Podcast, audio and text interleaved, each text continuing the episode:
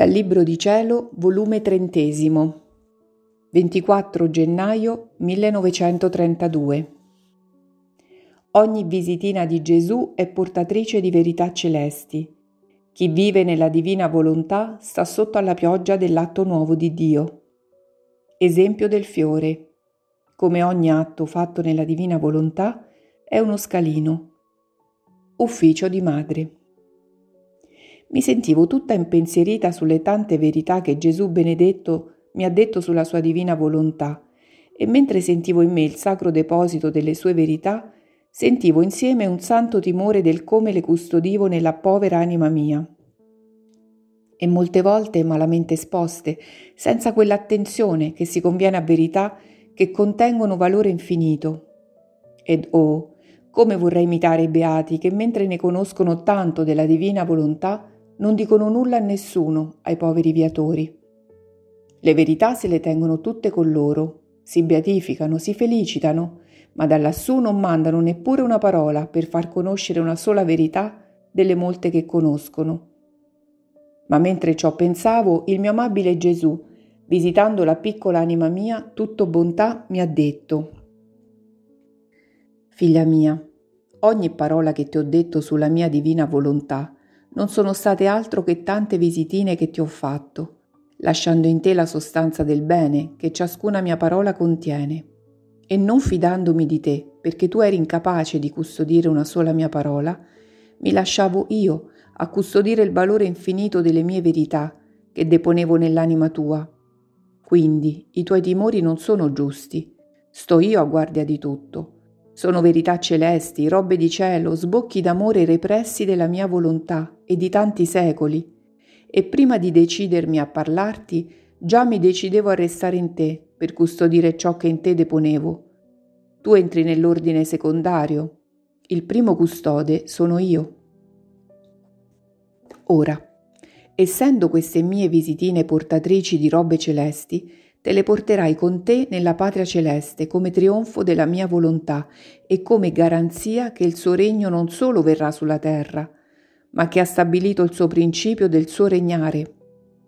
Quelle che resteranno sulla carta lasceranno a memoria perenne che la mia volontà vuole regnare in mezzo alle umane generazioni e saranno sproni, incitamenti, suppliche divine, forza irresistibile, messaggeri celesti, condottieri del regno del mio fiat divino, e anche rimproveri potenti a chi dovrebbe occuparsi a far conoscere un tanto bene, e che per pigrizi e per vani timori non le lasceranno girare per tutto il mondo affinché portino la lieta novella dell'era felice del regno della mia volontà.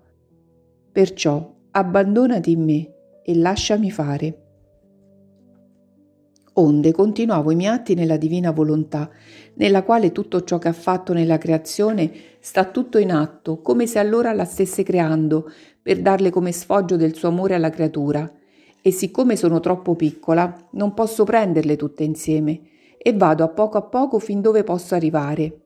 E il divino amore mi aspetta in ogni cosa creata, per ripetere e duplicare l'atto creante e dirmi Vedi quanto ti amo. Per te li creai, per te conservo l'atto creante in atto, per dirti, non con le sole parole, ma con i fatti, ti amo. Ti amo tanto, che sono affogato d'amore, smanio, deliro, che posso essere amato. Ti amo tanto, che col creare la creazione, prima di te, ti preparavo la via tutta d'amore.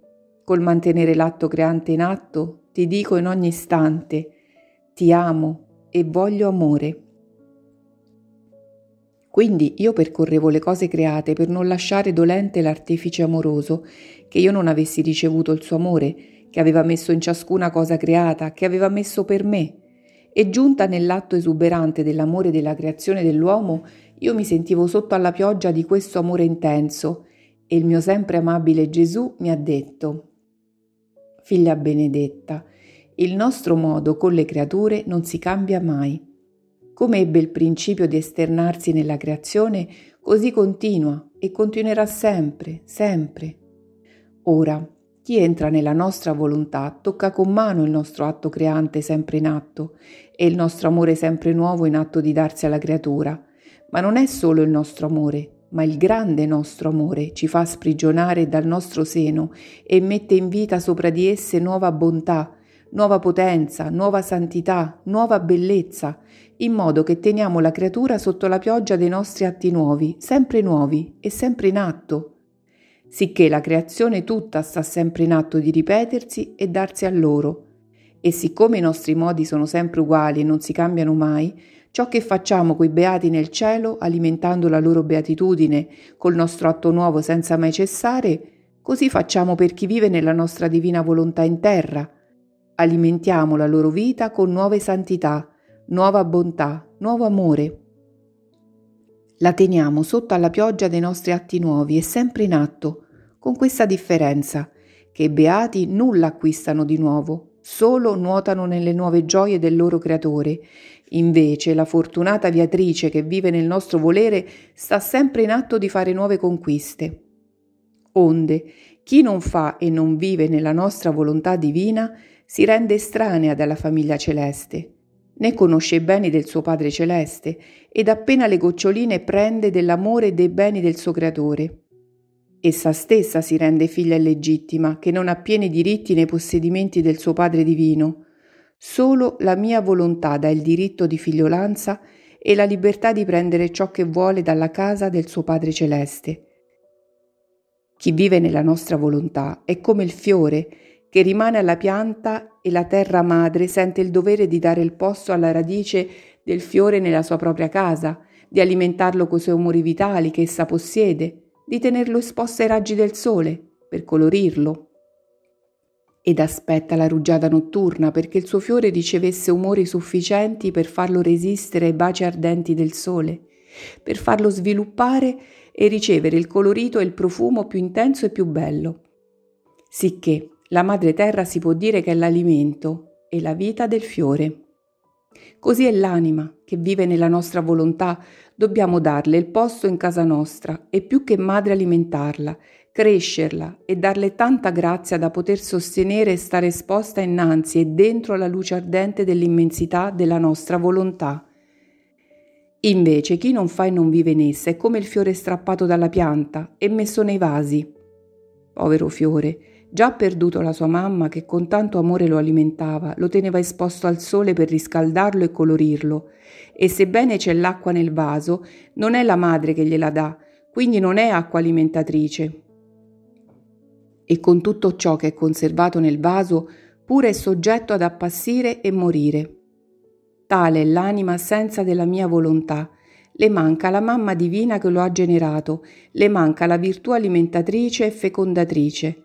Le manca il calore materno, che lo riscalda e con la sua luce le dà le sue pennellate di bellezza per renderlo bello e florido. Povera creatura, senza le tenerezze e l'amore di chi le ha dato la vita. Come queste creature cresceranno esili e senza bellezza e come appassite nel vero bene. Dopo di ciò giravo nella divina volontà per trovare tutti gli atti della creatura, per mettervi il mio ti amo e chiedere in ciascuno atto di creatura il regno della divina volontà sulla terra. Ed il mio dolce Gesù ha soggiunto. Figlia mia, la mia divina volontà nell'atto della creatura, quando è invocata, toglie l'asprezza alla volontà umana. Raddolcisce i suoi modi, reprime i modi violenti e con la sua luce la riscalda le opere intirizzite dal freddo dell'umano volere.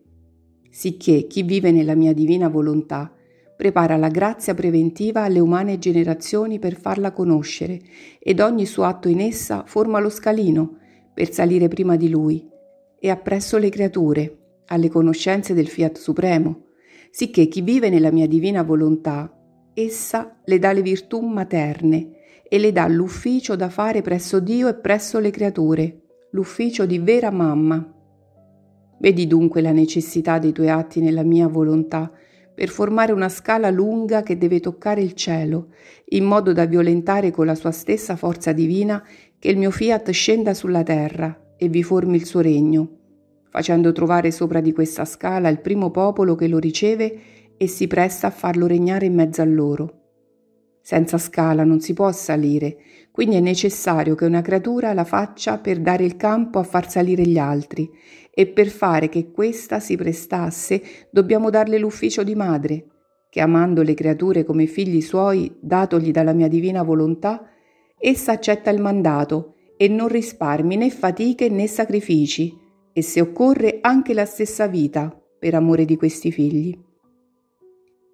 Molto più che nel darle l'ufficio di madre, il mio volere divino dota l'anima di amore materno e le fa sentire nel proprio cuore questi figli, le dà tenerezza divina ed umana per vincere Dio e la creatura ed unirli insieme per farle fare la sua divina volontà. Non c'è onore più grande che possiamo dare alla creatura che la maternità. Essa è portatrice di generazione e le diamo grazie di formarsi il nostro popolo prediletto.